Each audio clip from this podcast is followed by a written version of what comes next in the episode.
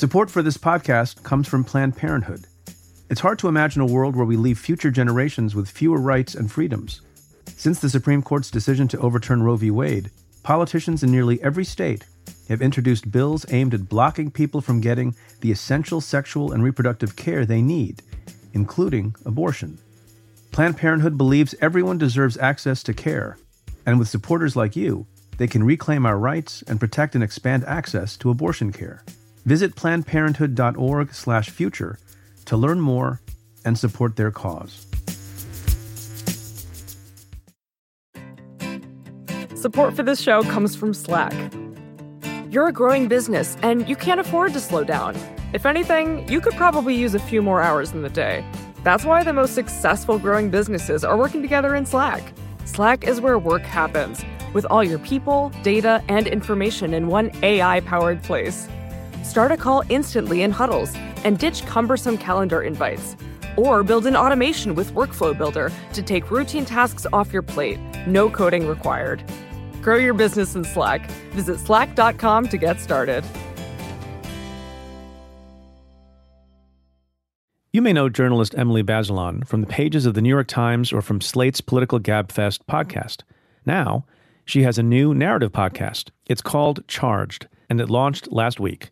It's about a special gun court in Brooklyn that was designed to fast track gun possession charges, which Emily has been reporting on for over a year.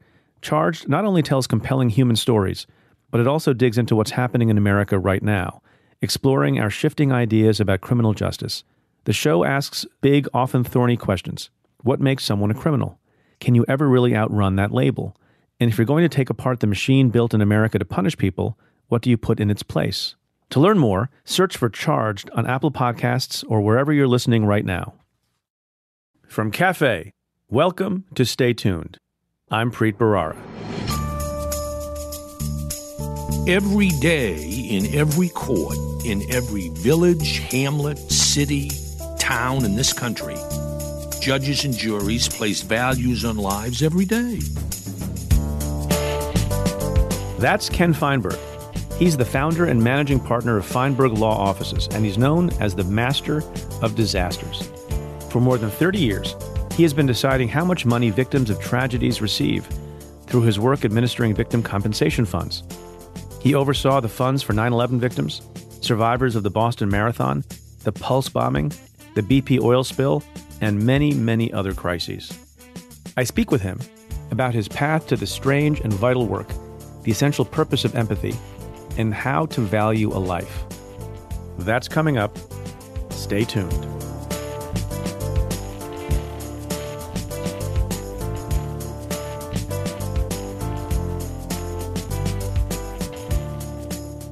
Hey, folks, for this portion of the program, uh, it turns out that I'm in London, England, to promote my book for the week. And I'm recording the Q&A for this week. Stay tuned on April 24th, about 4 p.m. London time. Let's get to your questions. Hi, Preet, Jody in Denver. The one thing I just want to know is your opinion on does Bob Mueller still have a friendship, trust, whatever with Barr. Everyone said they're great friends. Does he look at him differently? Does he just compartmentalize this? Thanks so much. Love you. Bye. Uh, hey, Jody. So nobody's asked that question. It's an interesting one. It presupposes a few things. First of all, it presupposes that Bob Mueller has reason to be upset with or angry at Bill Barr. And I guess we don't know the answer really. We have been speculating and engaging in conjecture on the question of whether or not Bob Mueller intended for the issue of obstruction to be left to Congress or to future prosecutors once the president leaves office, and the extent to which Bill Barr sort of dove in and grabbed the ball and decided the question, I don't know if that would upset Bob Mueller. Uh, he's not a person to get particularly emotional. So I think we need to understand how Mueller viewed his role and how he viewed the actions taken by Bill Barr. But on top of that, and I'm not a friendship expert, although I have many close personal friends, it depends on what you mean by friend. Now, we all know there are, there are hierarchies of friendship. There's like bestie, there's BFF, and then there's also at the other end of the spectrum something that I heard when I worked in the District of Columbia, something known as Washington friend, which I took to mean people who had a cordial relationship, uh, would call each other friends in public. You know that it's very commonplace on the Senate floor and on the House floor for people to say about political rivals they actually don't necessarily respect or like. You know, I disagree with my friend, the gentleman from South Carolina, or I disagree with my friend, the gentle lady from Alaska. So the word friend has sort of interesting usages depending on where you are, and particularly in Washington. I don't know the degree of their closeness and friendship. Uh, I haven't seen too many reports that describe, uh, you know, what their relationship is. I'll say in a different context, the question has been raised with respect to any friendship between Bob Mueller and Jim Comey. And you may remember that, that the president has said, among other things, to undermine uh, sort of the, the independence and good faith of the Mueller investigation, claiming that he's best friends with Jim Comey, uh, you know, putting him at the other end of the spectrum from Washington front, and then Jim Comey, not in any, I think, effort to distance himself from Bob Mueller, when asked a question, I think in congressional testimony, are you friends with Bob Mueller? I think he said something like, well, I'm friendly with him, but we don't socialize. I've never been to his home. I don't know the names of his children, but I admire him and I respect him. And to the extent that is a friendship, then presumably Bob Mueller has that same relationship with Bill Barr. Anyway, so I don't know what will be the future of their having drinks, uh, if they've ever had drinks together before, but I've appreciated this opportunity to ruminate on the nature of friendship in Washington and elsewhere. The next question comes in a tweet from Joseph Miller, whose handle is Texas Joe. At Preet Bharara, I'm curious. The Mueller report says that Trump ordered McGahn to fire Mueller. As White House counsel, would that have been in his, McGahn's power to do? Thanks. Hashtag Ask Preet. Well, as an initial matter, it's sort of unclear who had the power to do what and make what kinds of representations. Um, I believe the Mueller report set forth a series of conversations between the president, Trump, and McGahn, in which the president made clear to McGahn that he wanted McGahn to call Rod Rosenstein, the deputy attorney general, I believe at the time when he was the acting attorney general for purposes of the special counsel investigation, and ask Rosenstein to fire Mueller, uh, which I think was clearly in his purview. And then there would have been an argument about whether it was appropriately done or not appropriately done, and probably a lot of fireworks and dramatic hearings in the Senate. Uh, it's also true that the president on his own could have made these phone calls and did not have to have, I don't think, an intermediary to get Bob Mueller filed. Remember, Bob Mueller is a special counsel who is required to still be uh, within the reporting hierarchy of the Department of Justice, not an independent counsel, uh, and is not subject to the same protections as an independent counsel. So, presumably, McGahn would have had the authority to tell the Deputy Attorney General to fire Bob Mueller, and presumably the Deputy Attorney General would only have done that if he understood the request to be coming by the President. Not clear why necessarily you have to have a middleman like the White House counsel. But fortunately, as we all know, that direction was not acted upon. And Rudy Giuliani, in his appearance on State of the Union on CNN last week, preceding mine, he disputed even the very idea that Trump had asked McGahn to take any action that would cause the removal of Bob Mueller. But if you read the report carefully, you know that's not at all what the special counsel found. This next question comes in an email from Carol in Manhattan, who writes Hi, Preet. I'm wondering what you made of Rod Rosenstein's posture standing behind Bill Barr at his pre report release press conference. To me, he looked like he was trying to get through it without displaying any affect at all. What do you imagine he was thinking? I don't know. Some people have suggested he looked like he was about to throw up. Other people suggested he was just trying to keep a straight face. So I don't know what he was thinking. I will say that one of the more interesting characters in this entire saga is Rod Rosenstein, who has gone from one day being the president's absolute nemesis, uh, who is the reason why we have Bob Mueller in the first place. And it's fascinating for me to see the president and some of his allies attacking person after person as having gotten us down this path, and at least in recent times, does not lay blame at the feet of Rod Rosenstein. But but for Rod Rosenstein being upset in the wake of the firing of Jim Comey, there is no Bob Mueller at all. So you know, Rod Rosenstein is a person who has been described by other people and who, by his track record, has shown himself to be a quote unquote survivor. I believe Jim Comey used that expression, and he didn't mean it as a compliment. You know, he served in the Bush administration, in the Obama administration, and then continued with a promotion in the Trump administration to become the deputy attorney general. On the one hand, he penned a document that was clearly a pretextual basis for the firing of Jim Comey. Then, when Jim Comey was fired and he was under assault uh, by all quarters, he appointed Bob Mueller, which is kind of a nuclear act that he engaged in. Then, in a way that actually helped him uh, with his standing among Democrats in the House and the Senate. He was a pretty steadfast supporter of the Mueller investigation, said, I think more than once, that it wasn't a witch hunt, got crosswise with the president for all of those reasons. There was that dramatic moment that we've talked about on Stay Tuned, where it looked like he was being summoned to the White House to be humiliated and fired. That moment passed. Then it looked like he was stepping down at some point in recent weeks. Then that moment passed. You know, I'm a little bit surprised to have seen him even be in the position at the end of the day for uh, Bill Barr's press conference on the Mueller report.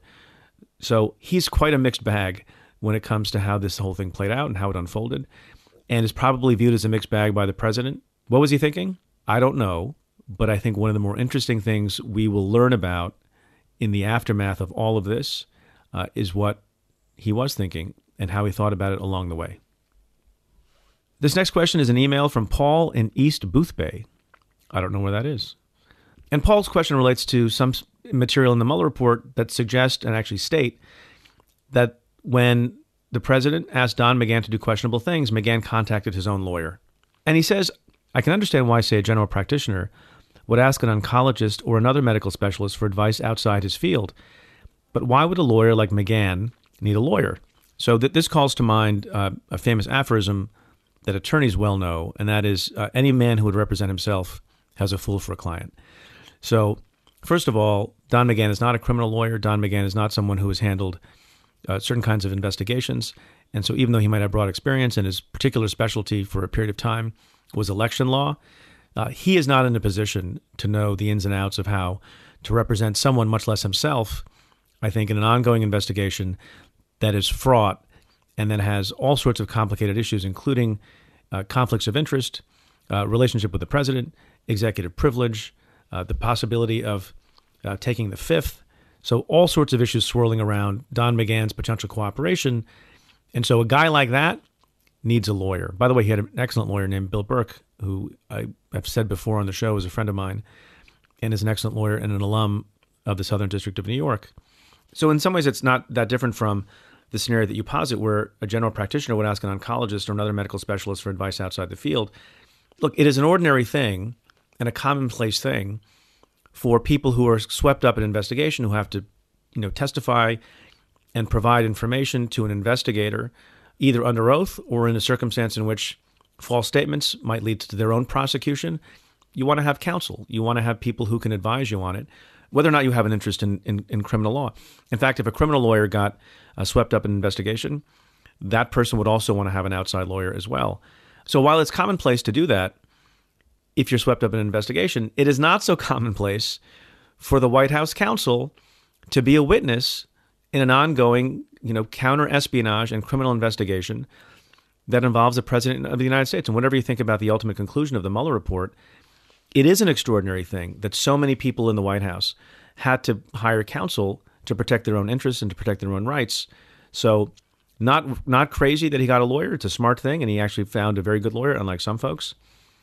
But when you take a step back and realize the craziness of how much had to be investigated because of how much smoke it was thrown up, that so many people had to, at their own expense, uh, in many cases, hire outside counsel, that's something to think about. Okay, this question comes in a tweet from Terry O'Riordan, who says, At Preet Bharara, how optional is compliance to a subpoena? If they can be ignored, then what is the value of subpoena power? Hashtag AskPreet, hashtag stay tuned. So subpoenas are meant to be uh, tools for compulsory process.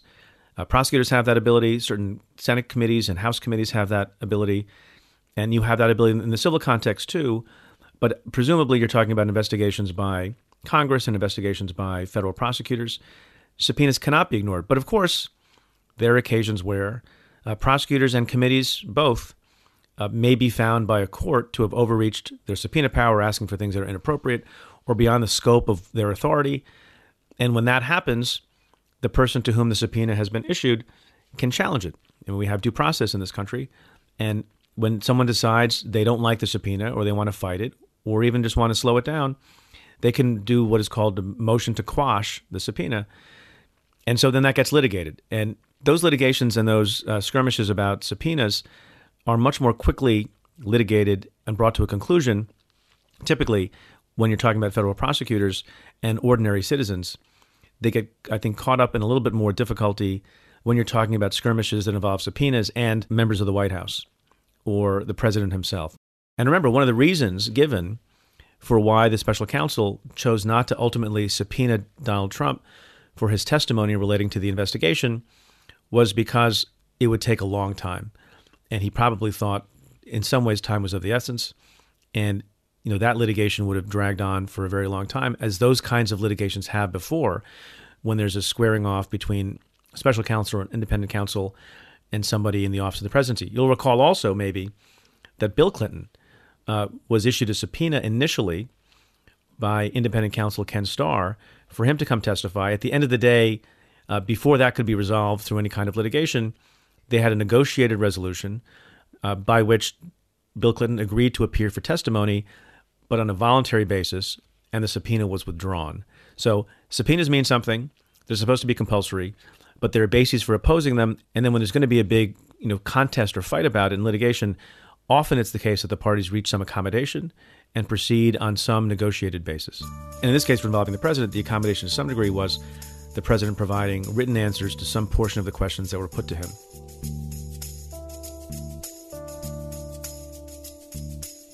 Hey folks, exciting news from the Cafe headquarters. We launched the Cafe Brief. It's a free newsletter that recaps news and analysis of politically charged legal matters sent twice a week. Sign up to receive it at cafe.com slash brief. That's cafe.com slash brief. My guest this week is Ken Feinberg. He was the special master of the 9 11 Victim Compensation Fund and has overseen payments for victims of Agent Orange, the Boston Marathon, the BP oil spill, the Pulse bombing, and many others. He was also tapped by the Treasury Department to decide appropriate pay for financial and auto executives after the bailouts. And a quick warning this episode includes a brief discussion of sexual abuse with regard to his work on the Catholic Church abuse scandal. Feinberg is the founder and managing partner of Feinberg Law Offices and the author of two books What is Life Worth and Who Gets What. He also served as an assistant U.S. attorney in the Southern District of New York and as a staffer in the Senate. I speak with him about how he fell into this critical and difficult work, the role of listening, and how we put a price on a life, and why he's called himself a human pinata. That's coming up. Stay tuned. If you're trying to be a smarter version of yourself, you need to start by watching and listening to the Great Courses Plus. There's a wealth of information available on the streaming service from some of the best professors across a huge range of interests. Enjoy lectures on topics like Athenian democracy, nuclear physics, Winston Churchill, forensics, and more. You'll learn so much from the Great Courses Plus, even about topics you think you know. They even have a course on investigating American presidents. Speaking of topics you think you know. This course offers a nonpartisan historical look at what happens when presidents are accused of abusing their power because what we're living through now is unique, but we can learn from what's come before. Or if you're just totally saturated and all you can handle is me talking about the news, try a course like How to Paint or Everyday Guide to Wine. Whatever you want to study, you'll love the Great Courses Plus. And we have a special, limited time offer. Get a free trial, plus lock into their lowest price of $10 per month when you sign up for a three month plan. That's 50% off the regular price. This deal is only available for a limited time and only at thegreatcoursesplus.com slash preet. Get your free trial plus 50% off your monthly plan now only at thegreatcoursesplus.com slash preet. Alarm, the willies, the heebie-jeebies, panic. There are dozens of words for fear, but just one for exceptional home security. SimpliSafe. This is home security that knows it feels good to fear less. SimpliSafe offers award winning 24 7 protection that protects your home through it all blizzards, blackouts, and burglars. Also, things that don't start with B. SimpliSafe has won awards from all the tech experts that count. The Verge says it's the best home security. It's won Reader's Choice from PC Magazine. It's the two time winner of CNET Editor's Choice. And it's a Wirecutter top pick. Plus, SimpliSafe has no contract, no hidden fees, and no gotchas. Fear has no place in a place like home. Try SimpliSafe today with free shipping and free returns and you'll get a 60 day risk free trial. Order now and have your home protected within a week at simplisafe.com slash preet. That's simplisafe.com slash preet. Be sure to use that web address so they know we sent you. Ken Feinberg, thanks so much for making time to be on the show. Glad to be here today. So you and I have some things in common. I've never administered a multi-billion dollar compensation fund, but uh, you and I were both assistant U.S. attorneys in the Southern District of New York. You and I both worked on the Senate Judiciary Committee. How was your experience on the committee? Well, I was very fortunate because when I worked on the Senate Judiciary Committee from 1975 until 1978, uh, it was a very bipartisan consensus Senate where I worked for Senator Kennedy, and Senator Kennedy got along very well with Senator Thurmond and Senator Hatch, and uh, we managed to accomplish a great deal. And I worked with uh, then Chief Counsel Stephen Breyer, and then Special Counsel David Boies. So we had a we had a very good time. It's quite a staff. You're still friendly with Justice Breyer, right? Very very close. We're very close friends. Does he tell you what he thinks of his new colleagues on the court? He says everybody works together very, very well. He's a politician still. so it's wonderful, just like the committee back in the old days That's on correct. the court. Right. Why did you go work on the Senate? I was in the Southern District doing criminal cases, and I uh, got word through a mutual friend that Senator Kennedy needed somebody on his Judiciary Committee staff with expertise in the criminal law, substantive criminal law. So I applied, and uh, I was a Massachusetts, a former Massachusetts resident, and a supporter of Senator Kennedy. I couldn't tell. I couldn't Right. tell from the accent. And I went and interviewed, and uh, he offered me the position, and I took it. Why do you think people got along better and on a more bipartisan basis then than they do now? Well, there's a recent book about this by Ira Shapiro on the Great Senate. And one reason is I think that um, you had some real giants in the Senate during those days who saw the Senate as an institution much differently than it's seen today. And also it was a much more, I mean, there were plenty of disagreements, but there was a, it was a much more consensus driven institution where everybody tried at least to find some common ground. Do you think everyone should read that book, or do you think that we're on track to become even more embittered and more polarized in Congress? Or do you see any path to get back to the time when people got along, even if they disagreed on policy? Well, it's a murky crystal ball. Part of the problem is institutional in terms of what the Senate's become and the House. Part of the problem, I think, is leadership and uh, setting an example. And I think that I'm an inherent optimist that eventually uh, there'll be a return to the days of more, more consensus and more um, getting along. Certainly hope so. Hope springs eternal. Yeah, I, I wonder if you had a similar experience to mine, which was after having spent five years as an assistant U.S. attorney and actually trying criminal cases, appearing in court, understanding the statutes, understanding the limitations of the job we had in SDNY, and then going to the Senate uh, on the Judiciary Committee and working on legislation and seeing how the sausage is made. Every once in a while, I was a bit taken aback at how laws were formulated in conference rooms often populated by lots and lots of people who knew nothing about how the law worked and had never practiced law, much less criminal law. Did you did you find that disconcerting ever? No, I, I I was lucky because when I was working on the committee, I was working hand in glove with the Department of Justice in Washington, Attorney General Edward Levi and his people, uh, uh, Justice, then uh, soon Justice Scalia, Doug Marvin, Roger Pauley, civil servants who educated me and educated the committee and educated the Senate on um, the strengths and weaknesses of certain legislation. It was while I was in the Senate working for Senator Kennedy that I was asked by Attorney General Levi to sit down with his staff and work out, for the first time, the Foreign Intelligence Surveillance Court. And Senator Kennedy, the Democrat, introduced for uh, President Ford and Attorney General Levi that legislation, which ultimately became the law and has since been an important part of the national security apparatus. So I was lucky. I didn't um, confront uneducated or um, on the job training associates. I worked overwhelmingly with very experienced people at DOJ that taught me a thing or two, frankly. Right, and probably taught other staffers on the committee as well. Right.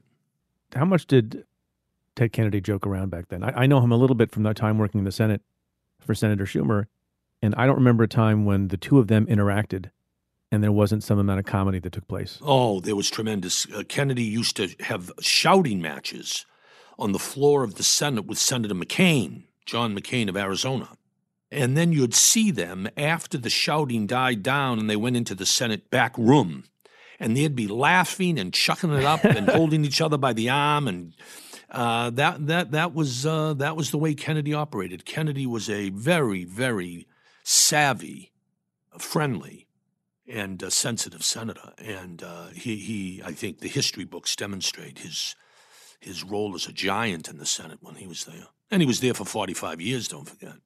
I mean, one of the things I thought about that, I knew him a little bit later in life, not long before he passed away, that here's a person who has a lot of money, who's proven a lot, and whatever you think of him, and people, you know, on certain, on one side of the aisle didn't like a lot of his ideas, but that guy worked really hard, and I would see him from when I was working late on the television screen that every staffer has in in their office, and it'd be nine o'clock at night, and he'd be railing about some immigration bill or amendment and no one else is in the chamber. And he could have been home or at a fancy restaurant having dinner somewhere. And he was there, you know, in his 70s, giving a full length, full throated speech on immigration, which he cared about. And, you know, not everyone did that. No, that's right. I think that everybody acknowledged how hard he worked and how diligent and how determined he was to try and get things done up there. He always used to tell me that the perfect is the enemy of the good. The other thing you'll be familiar with is the way that the Senate worked in those days. One day in the 1970s, I was a young staffer. Kennedy said to me, Come on, I want you to see how this place operates. And he took me down to see the chairman of the committee, Senator James Eastland of Mississippi. Arch segregationist, fought every civil rights law that was ever um, proposed. Kennedy walked into Senator Eastland's office and he said, Mr. Chairman, I'm here because there are four federal district court vacancies one in Massachusetts, one in New York, one in California, one in Rhode Island. And I'm here to ask the chairman if we can please move these nominations forward as quickly as possible. And Eastland looked at him and he said, Ted, you want these four quickly moved through? Well, I'm going to tell you what I'm going to do. A week from Tuesday, I'm going to hold a hearing on these four, and I'm going to chair the hearing. And we're going to get those four up and out within an hour. And please notify the four candidates, the nominees, that uh, we'll be moving these four promptly. Kennedy said, Well, thank you, Mr. Chairman. He starts to leave, and the Chairman Eastland says, No, no, no, no, no, wait, wait a minute, Ted. I'm also going to put on the agenda for that day four other nominees from Mississippi, Georgia, Louisiana, and Sam Ervin has one he wants from North Carolina. Now, I don't want any trouble on those four. And we'll put all eight up. We'll blow them through in an hour.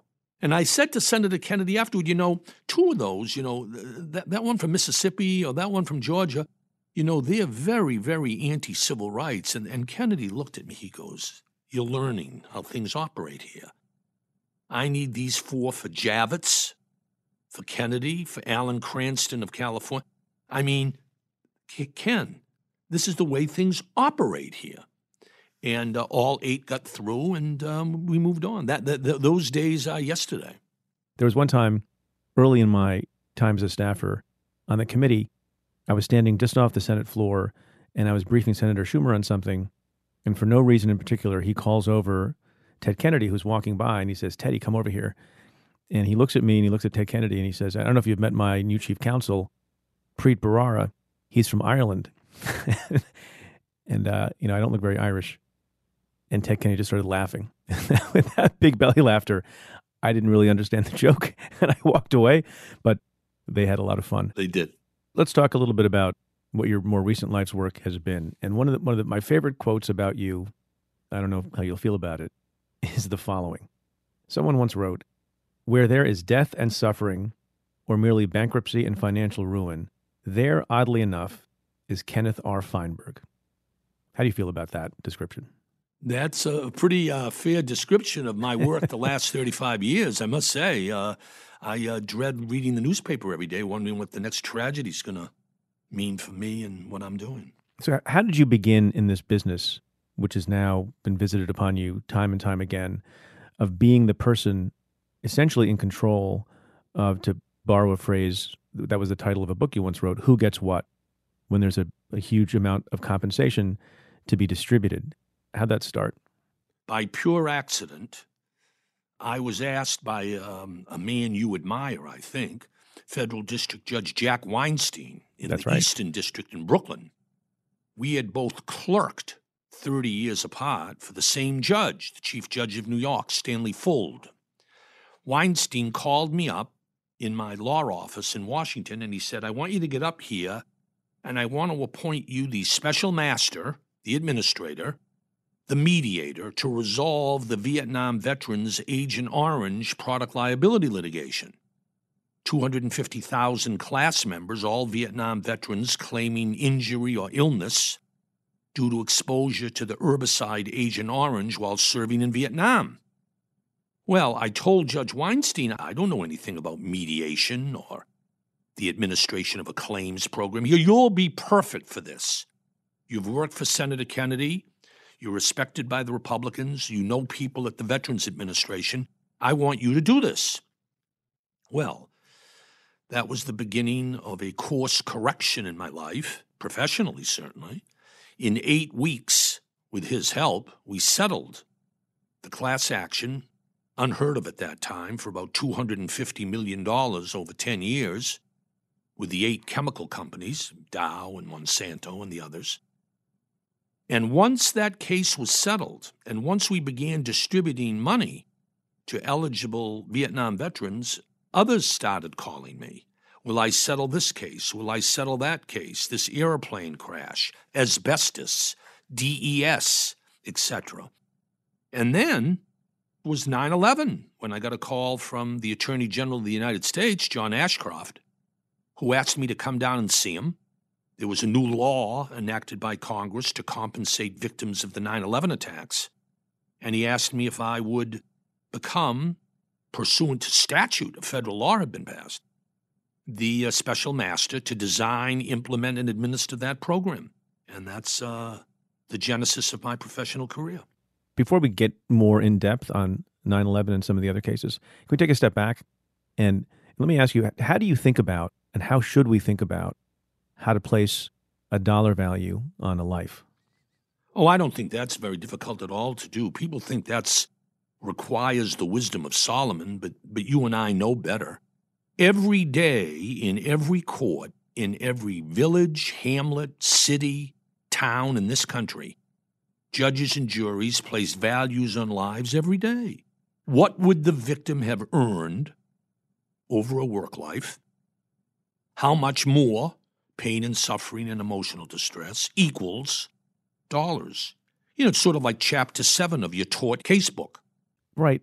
Is that the right way to think about how to value a life based on? Oh, I, I, I don't know if it's the right way, but I, I'm not prepared. I tell people all the time, I'm not prepared to value dignity and loyalty and courage.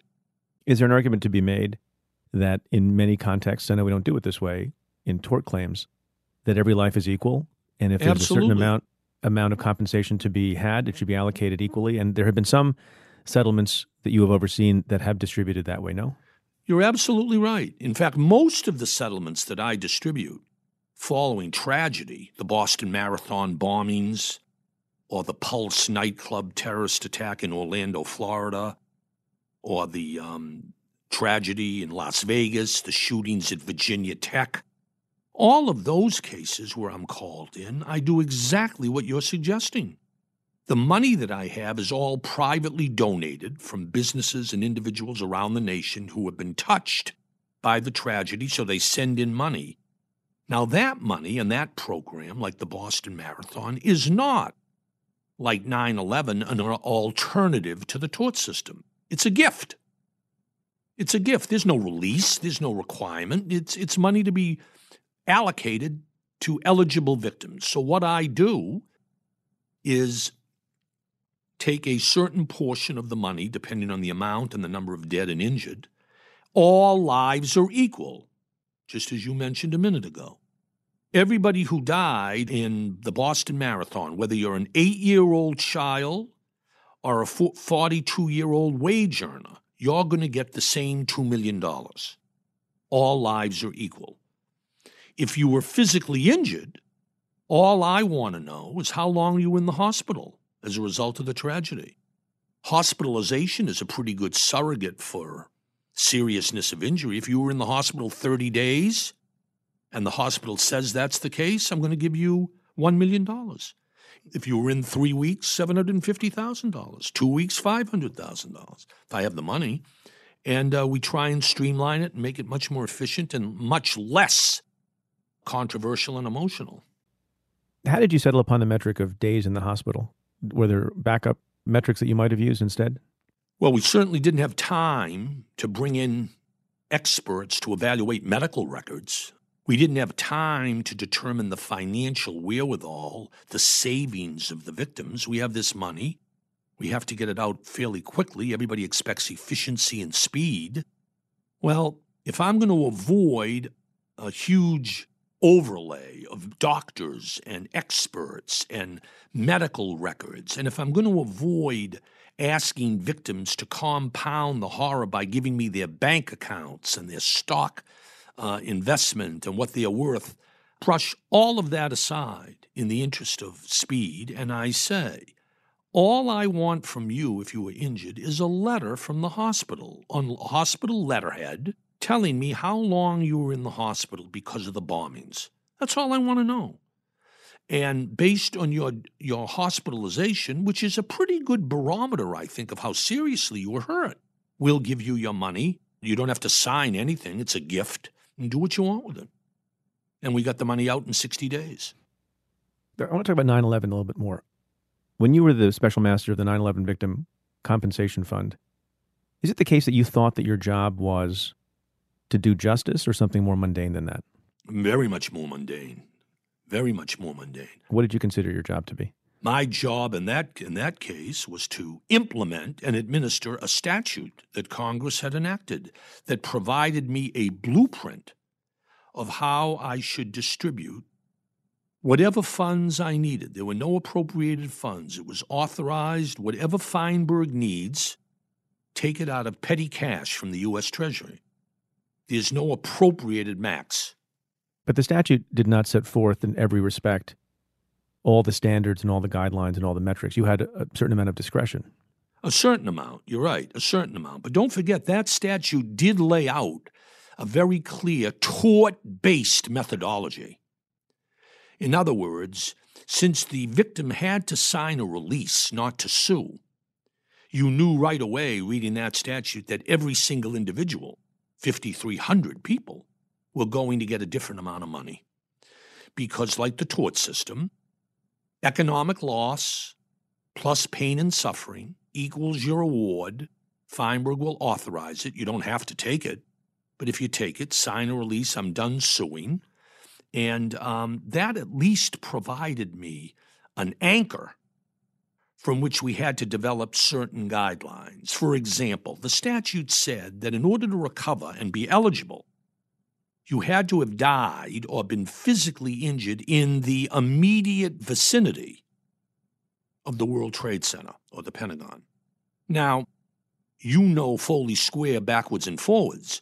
You tell me what is the immediate vicinity of the World of the World Trade Center in that case. We we rejected claims brought by people in Jersey City or Staten Island on the grounds that that couldn't be the immediate vicinity of the World Trade Center. Also, to be eligible, you had to have, if you were physically injured, you had to have sought medical attention within uh, immediately after the attacks. What does that mean? So we came up with a, a rule. I think it was 72 hours you had to have sought medical attention. And if you were a first responder who refused courageously to leave the site, we added some time to make it 96 hours. And we required this because the law sort of laid out certain confines that we put meat on the skeleton with these regulations. So, just so that people understand the difference between the shooting cases where you administered funds, where people didn't have a lawsuit that they were foregoing, it was a gift, as you put it, in which case you went by a certain principle of justice, which is all lives are equal and everyone gets the same. In this other context, like the 9 11 attacks, people had potentially a cause of action, litigation they could bring against, for example, the airlines. And so part of the goal with respect to the 9 11 case and some others, distinct from the, the shooting cases, was to, to increase efficiency and get people some analog of what they otherwise have the right to under the common law of tort. And that's why you had to do it that way. Is that a fair way of distinguishing them? That is absolutely, I couldn't say it better myself. That's absolutely right. And fortunately, we, I believe, we were proven successful because 97% of all the claimants who came in who lost a loved one on 9 11 on the airplanes, the World Trade Center, or the Pentagon came into the fund. Only 94 people in total voluntarily opted out, litigated against the airlines, and they all settled their cases five years later. The program worked just as Congress intended. And to your mind, the principal benefit of opting in in the 9 11 case or these other cases is what? Well, speed, certainty, certainty more than anything else. You opt into the 9 11 fund, and you will, within 60 days, with certainty, know what you're going to receive without rolling the dice in the courtroom, years of protracted discovery and depositions and, and cross examination, uncertain result with the jury, a third of your um, award going to your lawyer. And if you can avoid all of that and come into this very efficient and streamlined, certain fund and know very, very quickly what you're going to get. There's something else in the statute with respect to the 9 11 compensation scenario that was clear and left out, I think, as you mentioned, psychological injury. So that means if you were on site at the World Trade Center, you survived, but you have some form of PTSD and have been traumatized and it's affected your ability to work in, in material and concrete ways, you couldn't do anything for those people.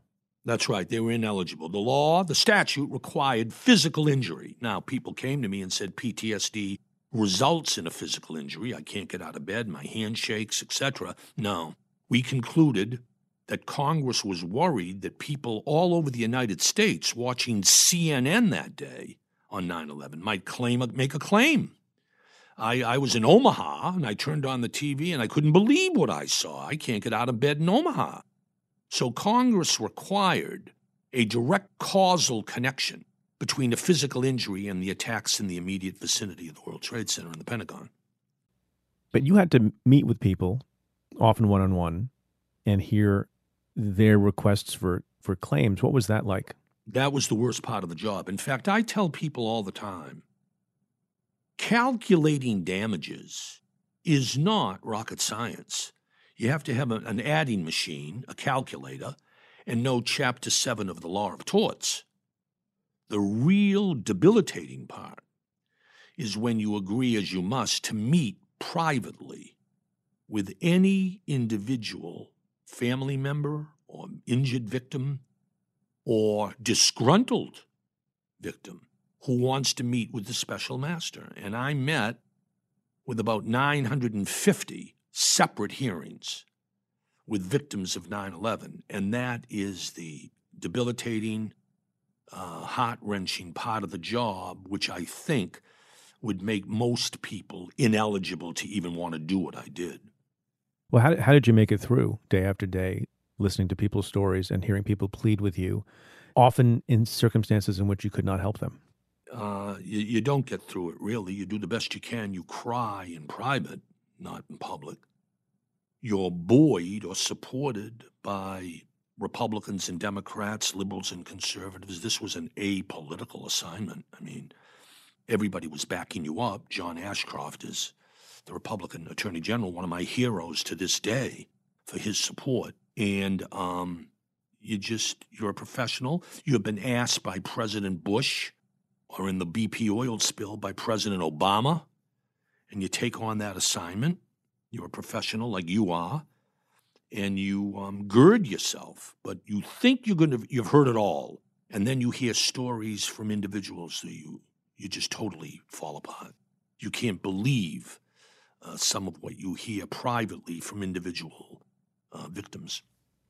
When you began doing this work more and more, I think you've said and written that at the beginning, in engaging in this kind of professional activity, you were a bit too lawyerly and you came to understand the importance of empathy. How important is that? That's the key, you see empathy. The perception, if not the reality, that you feel for people. I mean, all of my uh, wonderful work, like yours in the Southern District, litigating and engaging very good lawyers, judges, and it was wonderful. But when you get into a room with an individual victim, I'll never forget one of my first hearings. A woman came to see me privately, 24 years old. She was sobbing.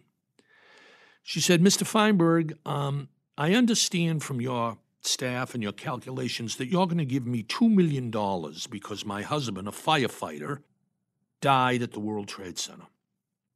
You're going to give me $2 million, and my husband and I, we have two children, six and four. Now, this $2 million that you're going to give me, I want it in 30 days. I said to her, Mrs. Jones, this is public money, taxpayer money. It may take a little bit longer. We got to get out of the Treasury. They've got to do their due diligence before they cut a taxpayer check. I said 30 days. I said to her, I said, Mrs. Jones, why do you need the money in 30 days? She said, Why? Mr. Feinberg, I'll tell you why. I have terminal cancer. I have 10 weeks to live. My husband was going to survive me and take care of our two children. Now they're going to be orphans. And I have got to get this money and get a trust set up with a guardian to take care of my two little ones. They're not going to have a mother or a father. Well, we ran down to the treasury and walked through the check. We accelerated the money. We got her the check, and eight weeks later, she died. Now, that takes its toll much more than day to day calculation of damages. And stories like that, which I heard every day, just shook me to, the, to my bones. Do you ever think of getting out of this line of work for that reason? Well, you think about it, and then, but, but uh, you're a public servant like you your whole career. What are you going to tell uh, after 9 11? Right now, the Boston Marathon bombing. So you get a call from Mayor Menino in Boston and Governor Deval Patrick Ken, you know, you grew up in Brockton, Mass. That's not too far from Boston. We need you up here, pro bono, to set up a program. Well, what are you going to say? I'm busy? I can't take it? No. So you do it. And I've done them, you, you get through it, but um, you, you, you pay a price. Has there ever been an assignment like that that you've turned down? Oh, I, um, I, I turned down a lot of assignments um, when when you really don't need anybody like me. You know, uh, I get a call from Fort Hood when those, I think, 13 soldiers were killed, or uh, San Bernardino a couple of years ago where some people were killed. And they call up about setting up a fund, and I say, you, you guys don't really need a fund. How much money do you have? And they say, Well, we've raised about a million dollars. Take the million dollars, divide it by the number of dead and injured, and that's it. I mean, don't make this more complicated than it has to be. But why does everyone keep calling you? because the last one worked. you know all about success. If the last one was successful, so the next one, well, we better get. He did that one, so let him do this one. You think every once in a while, like there's like a second guy. You know, it's not. It's not always Ken Feinberg. Well, be careful what you wish for, because all you know, one of these days, obviously, I'm going to screw up human nature. I mean, I'll, I'll, make a mistake, and I'll just say, "Look, I'm out of this." You know, call Preet. He, he'll he'll. How do you make sure you don't screw up? you follow the template, you're very, very transparent. People may not want to hear the substantive message, but they certainly respect when you walk into the lion's den and you explain what you can do and can't do. I met 300 people in New York after 9 11 in various auditoriums, firefighter widows, people of all sorts. And I said to them, right to the 300, 200, 300 people, anybody suffering from purely mental injury, don't even bother applying. 2,000 did anyway, and we rejected them, but don't bother. Well, there was a lot of screaming and epithets leveled at me, but I think people respect when you walk in and you sit down, I'm the guy. Now, what are the questions? I'll answer them to the best of my ability under the statute and the regulations. And that's the way it's going to be. And um, I think that helps a great deal. How do you respond, though, to the criticism of this whole process, which is in mm-hmm. part an endeavor in denying people their day in court, which a lot of people, you know, hail as a as an important right of an American to have your day in court. And here we are trying to shepherd everyone towards not having their day in court so that the airlines or some other folks who may have been liable don't have to be tied up and mm-hmm. perhaps bankrupted by litigation. Is that a valid criticism or is that miss the point? I think it misses the point. First of all, no one has to come into these programs. If you feel you'd rather have your day in court, and 94 different people thought that way in 9 11 and went to Judge Hellerstein in the Southern District and Judge Mukasey. So, first, my first answer to that is then don't come into the program. There'll be enough people, no matter what, that you're going to deter through the tort system wrongdoing. The second thing is I, I tell people all the time the tort system is so ingrained in the fabric and history of the country. An isolated case like 9 11 isn't going to change the way we litigate in this country. You hear all this talk about tort reform. Feinberg's 9 11 fund is a model for the future. It's a model for nothing. It's not a precedent for anything. I didn't see any 9 11 fund after Katrina. A thousand people died in that flood in Louisiana. There was no 9 11 fund. The idea that you're going to take public money to compensate private citizens while everybody else fend for themselves I don't think that the 9 11 fund is a precedent for the future. It's an isolated example that ought to be studied in the history books. The real problem that you have to confront what do you tell a mother who comes to see me after 9 11 and says, Mr. Feinberg, explain something to me? My son died in Oklahoma City when the Albert Murrah building was blown up by a domestic terrorist. Where's my money? Or, Mr. Feinberg, I don't get it. My daughter died in the basement of the World Trade Center in the original 1993 attacks, committed by the very same type of people. How come I'm not eligible? Now that, that is a, a very big problem. It's a political, philosophical problem more than anything else. But uh, trying to explain to people why they're not eligible for an innocent death of a loved one while everybody else is getting taxpayer money in 9-11 that's a tough challenge i mean it's a problem when when the government decides to engage in largesse of a, of a certain type after a singular event in history people that you've described who have lost loved ones in similar situations but not quite that you know singular you know nation changing event of 9-11 have a real gripe that they can put forward.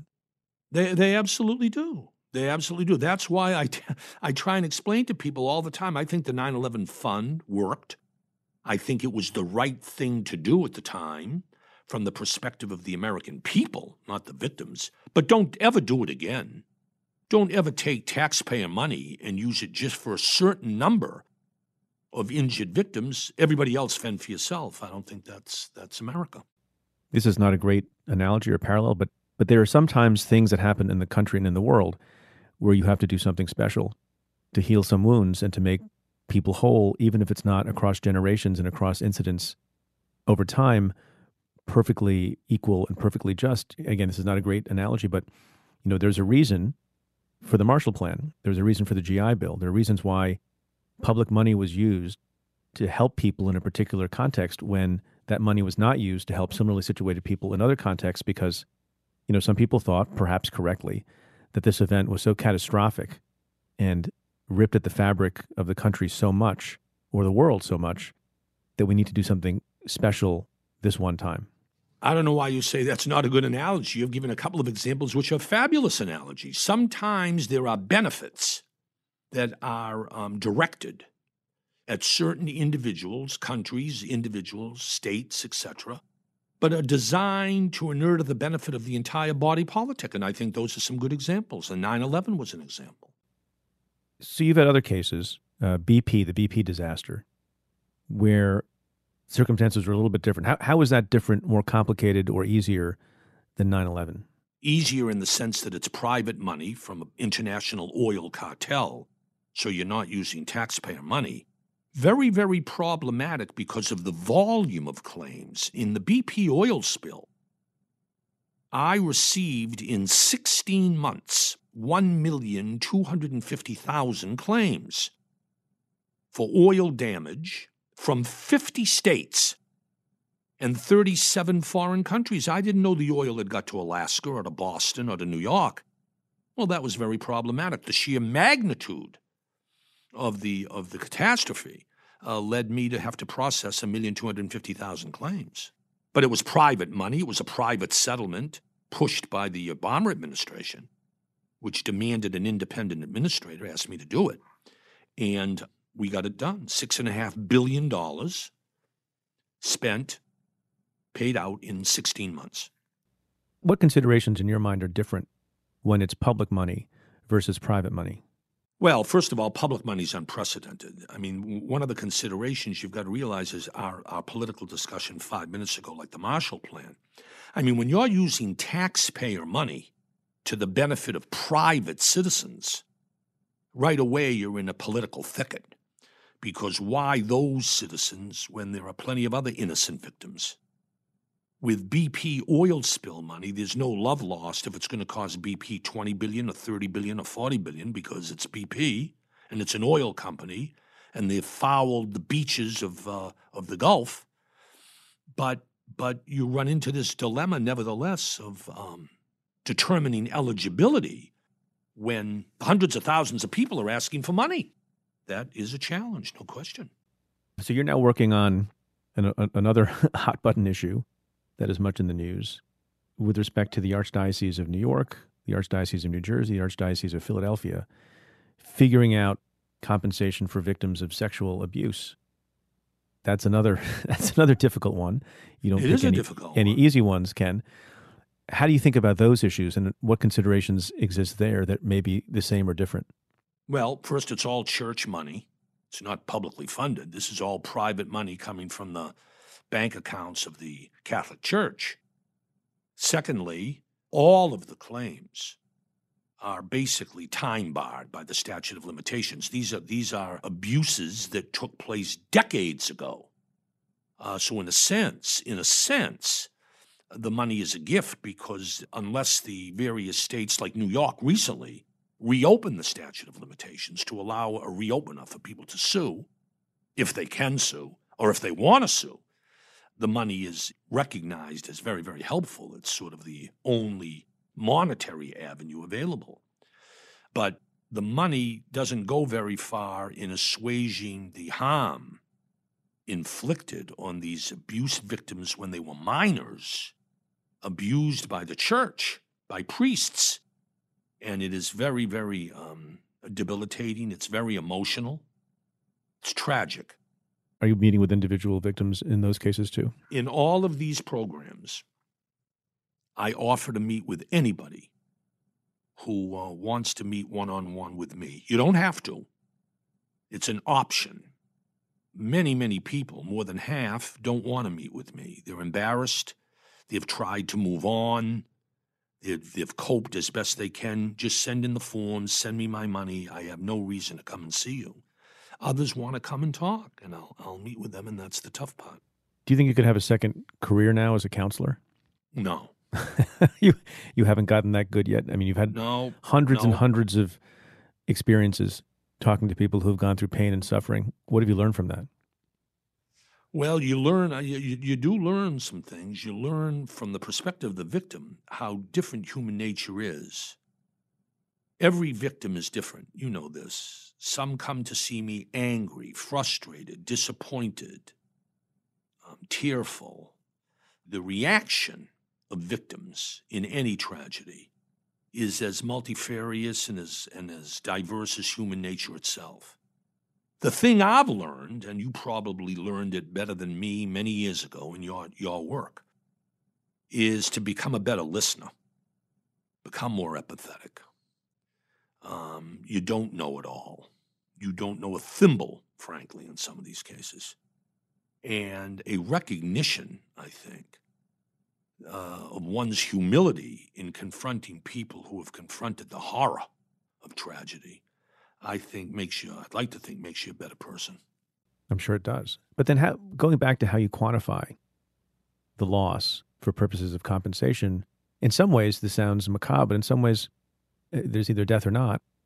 And you gave the example of some other cases basing compensation on how many days someone was in the hospital in the case of sexual abuse, what are the, the factors and metrics you use to decide who gets what? How old was the minor when abused? How often was he abused? What is the nature of the abuse? It's one thing if for a year uh, the priest um, rubbed your shoulders or rubbed your crotch.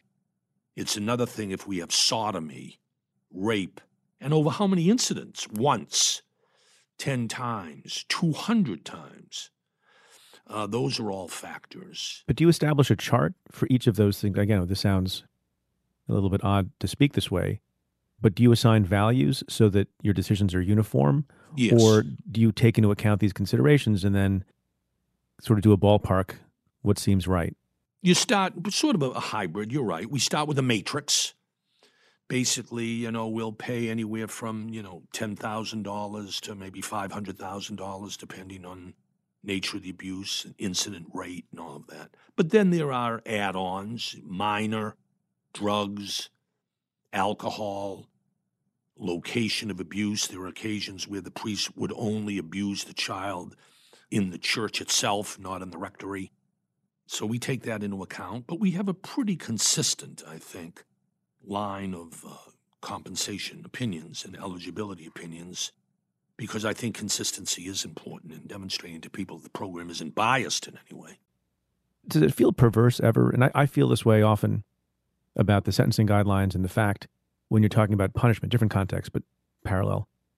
When you're talking about punishment, in the interests that are important that you just described of uniformity and consistency, we have come up with a numerical system that gives points to how many convictions you have and gives points in the other direction uh, if you've not had convictions and gives points for the dollar amount of loss and how involved you were and whether you were a leader. And it seems perverse to have a chart, numerical chart, that tries to get at all these different considerations mathematically, and which you have to do as well. You know, given the description of the sort of matrix that you described, is that just the way it has to be? And you throw up your hands because there's no other way to do it?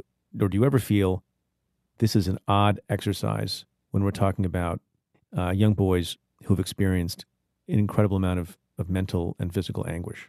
Oh, I think it's an odd exercise. First of all, your, your criticisms of sentencing guidelines, for example, you're, you're reading from Judge Weinstein's book and his articles and his constant criticism of the guidelines on the grounds that it is all points and numbers and calculations and the failure of the uh, criminal justice system to recognize the individual variables of every convicted offender.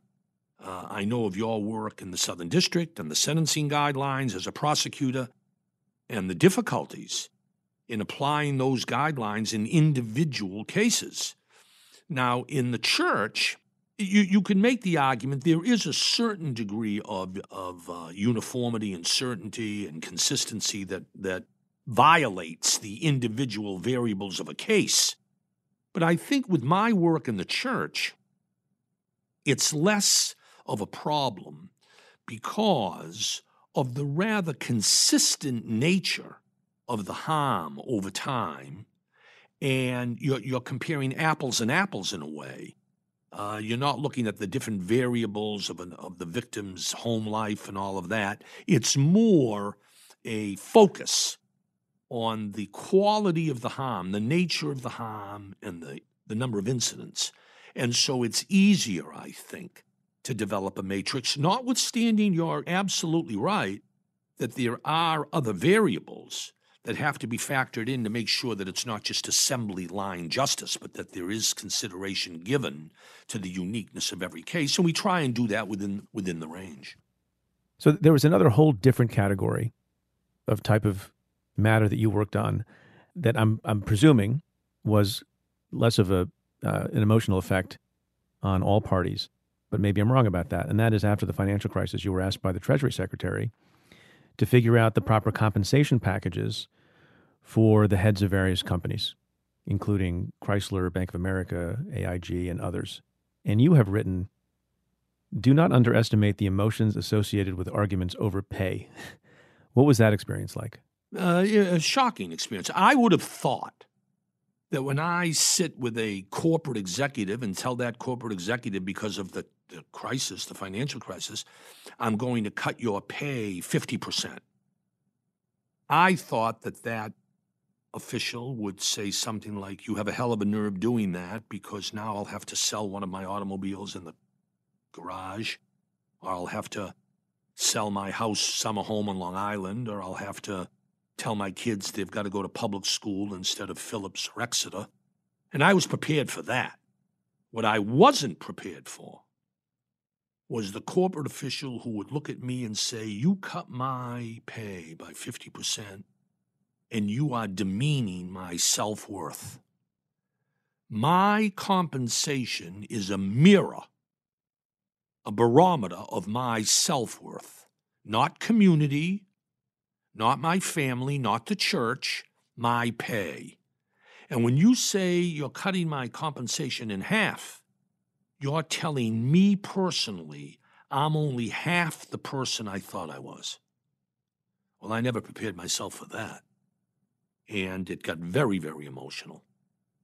How did you respond? How did you respond to people? Uh, there's nothing I could. I responded a rather hollow way, which is, well, that's what Congress said when they passed the law and I'm on a bound to follow the law and bum bum bum. But I, I, I realized that it made no sense for me to say, What do you mean self worth? What about your family and your wonderful work in the community, the church that you that you know, I'm not going to get in an argument with these people. That's the way they feel. But it was very, very emotional and very, very difficult. And um, I would have thought loss of life would have been much more emotional, but I was wrong about that. What does that say about their leadership skills, you think, and how they run their companies if their self worth is so bound up with the compensation number? Well, I think that their leadership skills are called into question. I'm not sure that they run their companies wrongly. Maybe that it's considerations like that that make their company so successful. I don't know. I don't want any part of it. Nor do you, based on your experience and your resume. You don't want any part of it. Yeah. Well, if self if, if my self worth were determined by compensation, I might be doing something differently today. No, I think that's right. See? And that that that that is frankly a, a tribute to you, and it's the way it is. But it stunned me, I'll tell you that. And after all those years in public service, I say to myself, "What?" But so be it. How do you deal with criticism? You get a lot. You you're in a position, as we've discussed for a, for many minutes now, where emotions are raw. People think they're not getting a fair shake. Where people are angry, frustrated, grieving. You, you, I think you once called yourself a human pinata. How do you how do you deal with that? You don't deal with it publicly. I mean, I never engage people who criticize me. Uh, they lost loved ones. What do you expect? I mean, show some understanding of what they're going through. Mr. Feinberg, it's all your fault. Well, uh, I do hope that this helps in some small way. And you know, you're just trying to buy me off. And well, I, you know, you have a right not to take the money if you want. I hope you'll rethink it. And afterward, among staff, we sometimes uh, exchange notes about how unfair most of the criticism is, but um, it goes with the territory. And when the public criticizes me, I simply show them a key, like one of my keys, and say, You don't like the way I'm doing the BP oil spill fund? Here, here's the key. You do it. You want to do it? That shuts them up pretty quickly. What about the plaintiff's lawyers? Most plaintiff lawyers love these programs. They represent people in, in what is essentially a workers' comp system, and they still get their third contingency fee. Now, some of the plaintiff lawyers um, I um, engage with who say that this is a threat to the rule of law, and what you do, Feinberg, without any any um, checks. There's no committees. There's no appeals. It's just your word, your decision. It's unreviewable. That's not the American way. And I say to those lawyers, you're right. It isn't the American way. fortunately, for, now, fortunately, you don't have anything to worry about. These programs that uh, Preet and I are talking about today are aberrations. They're unique. And they're not going to replace the tort system. They're not going to replace the, the legal system that you were taught in law school. I know most lawyers were taught that what I do is, is not the right way. And I appreciate that. I, I attended law school. And I understand that, you know, you were taught a different way, the adversary system, judge and jury, you choose your lawyer, I'll choose mine. Off we go. That's that's the American way, and that'll stay the American way. These programs are rather interesting to talk about, but I don't think they're the wave of the future. Ken Feinberg, thank you for making the time. This was a great conversation. An honor and a privilege, and and and uh, I salute you for all you have done uh, for the good of the country. Uh, proud to have been allowed to be on the show today. Thank you, sir. And, and don't you. try to hand your keys to me. keep keep the keys. You're next. I finally figured out who's replacing me. It's taken me years to figure this out. There is now a public. I can now publicly say, just ask Preet. He's ready to do it. Pro bono. Thanks, Ken.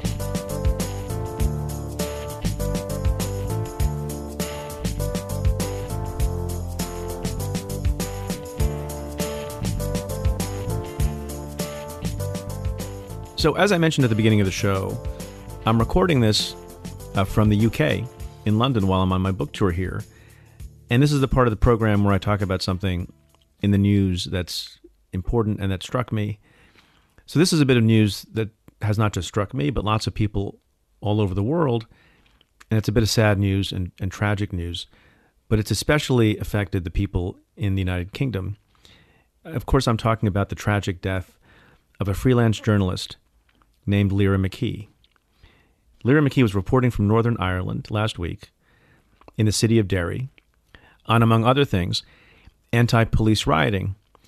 And while she was reporting, she was standing next to police in that city, and gunfire broke out, and she was shot and killed.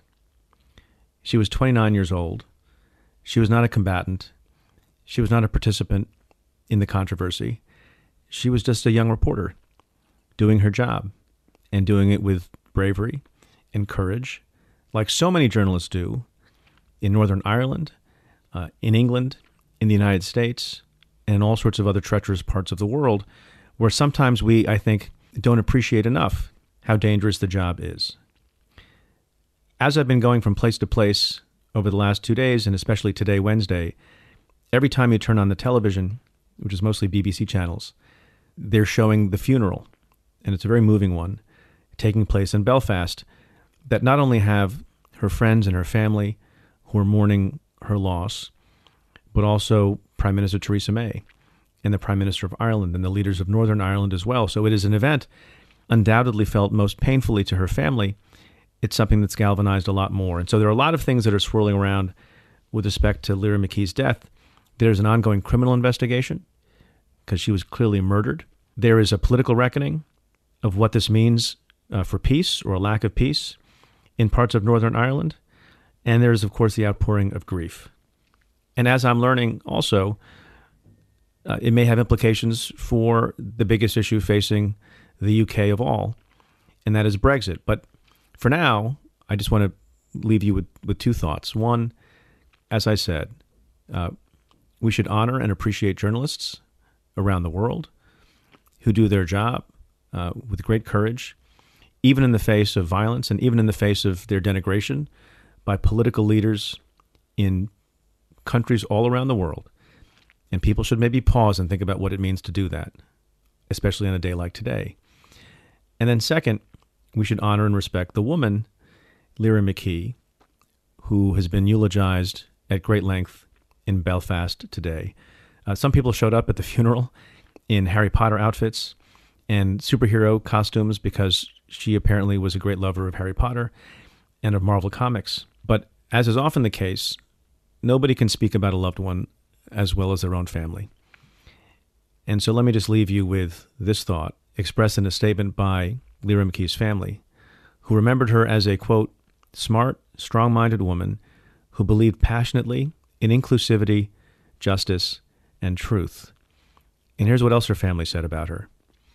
We would ask that Lyra's life and her personal philosophy are used as an example to us all as we face this tragedy together. Lyra's answers would have been simple. The only way to overcome hatred and intolerance is with love, understanding, and kindness. In the words of Lyra herself, we must change our own world, one piece at a time. Now let's get to work.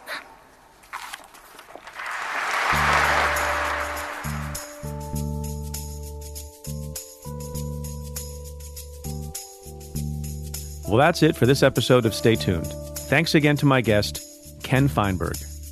If you like the show, rate and review it on Apple Podcasts. Every positive review helps new listeners find the show.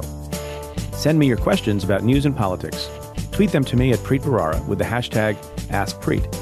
Or give me a call at 669 247 7338. That's 669 24 Preet. Or you can send an email to staytuned at cafe.com. Stay Tuned is presented by Cafe. It's produced by Kat Aaron and the team at Pineapple Street Media Henry Molofsky, Joel Lovell, Jenna Weiss Berman, and Max Linsky. The executive producer at Cafe is Tamara Sepper, and the Cafe team is Julia Doyle, Calvin Lord, Vinay Basti, and Jeff Eisenman. Stay Tuned is produced in association with Stitcher. I'm Preet Bharara. Stay tuned.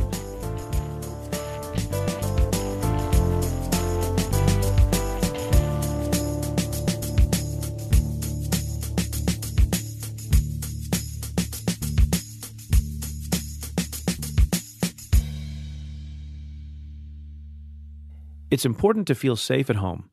SimpliSafe knows this. That's why they developed a security system that keeps working if the power goes out, if the Wi Fi goes down, or even if a burglar smashes your keypad. They also have some of the fastest response times in the industry, ready to send help 24 7 if there's an emergency. Go to simplisafe.com slash preet to check it out. That's simplisafe.com slash preet.